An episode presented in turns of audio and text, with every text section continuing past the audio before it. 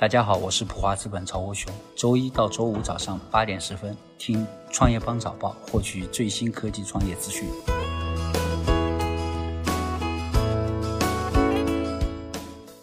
欢迎收听创业邦早报。创业是一种信仰，科技创业资讯尽在创业邦。今天是二零一九年二月十二号，星期二，我们一起来关注今天的重要讯息。电影春节档定格五十八点二三亿创纪录。猫眼数据显示，截至二月十号二十四点，二零一九年春节档大年三十至大年初六票房已经累计超过五十八亿元，超过去年五十七点五一亿元。其中，《流浪地球》累计票房超过二十亿元。易恩数据显示，二零一九年春节档票房同比增长仅为百分之零点九。观影人次为一点三亿，较二零一八年春节档减少一千五百万人次，平均票价为四十四点八元，同比大幅增长百分之十二点八。《流浪地球》预计收益暂为九千五百万元至一点零五亿元，或拍续集。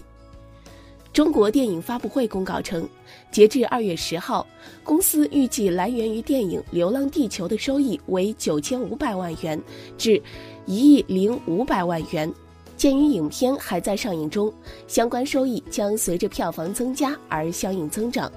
二月十一号，《流浪地球》导演郭帆到杭州参加活动。他说，片子的大部分特效是在国内做的，有些镜头甚至做得比国外好，让他感到很骄傲。同时，他也在片子里面埋了很多续集的梗，如果有第二部的话，里面有杭州。京东回应收购翠宫饭店，将改造成京东在海淀区产业发展的载体空间。针对京东以二十七亿元收购北京翠宫饭店百分之一百股权，京东方面回应称，未来该项目将改造成以科技研发、商务办公为主，成为京东集团在海淀区产业发展的载体空间。翠宫饭店曾是集客房、餐饮、娱乐、购物、写字楼于一体的五星级商务酒店，但已被取消五星级资格。华为成全球第三大芯片买家，去年支出超过二百一十亿美元。最新数据显示，华为公司去年的半导体采购支出超过二百一十亿美元，增加百分之四十五，成为全球第三大芯片买家，占据全球百分之四点四的市场份额。三星和苹果仍是去年全球最大两个芯片买家，占到整个市场份额分别是百分之九点一和百分之八点八。IDC，二零一八 Q 四苹果手机在中国市场出货量下降百分之二十。IDC 发布的手机季度跟踪报告显示，二零一八年 Q 四。中国智能手机市场出货量约一点零三亿台，同比降幅百分之九点七，其中华为手机出货量位列榜首。二零一八年 Q 四市场份额达百分之二十九，同比增长百分之二十三点三。OPPO 和 vivo 列第二三，市场份额分别为百分之十九点六和百分之十八点八，出货量同比增长百分之一点五和百分之三点一。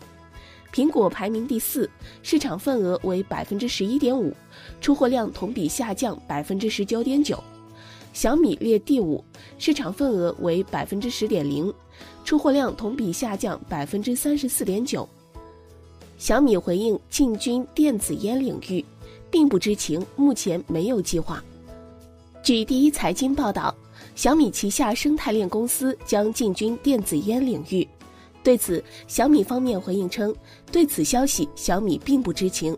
小米内部透露，目前还没有这个品类的计划。关于该电子烟是否使用小米的品牌，小米表示，我们内部是有明确规范的，任何生态链企业自有产品或者自有商业行为都不允许使用小米或米家品牌。微信二零一九春节数据报告，八点二三亿人次收发微信红包。微信官方发布的二零一九年春节数据报告显示，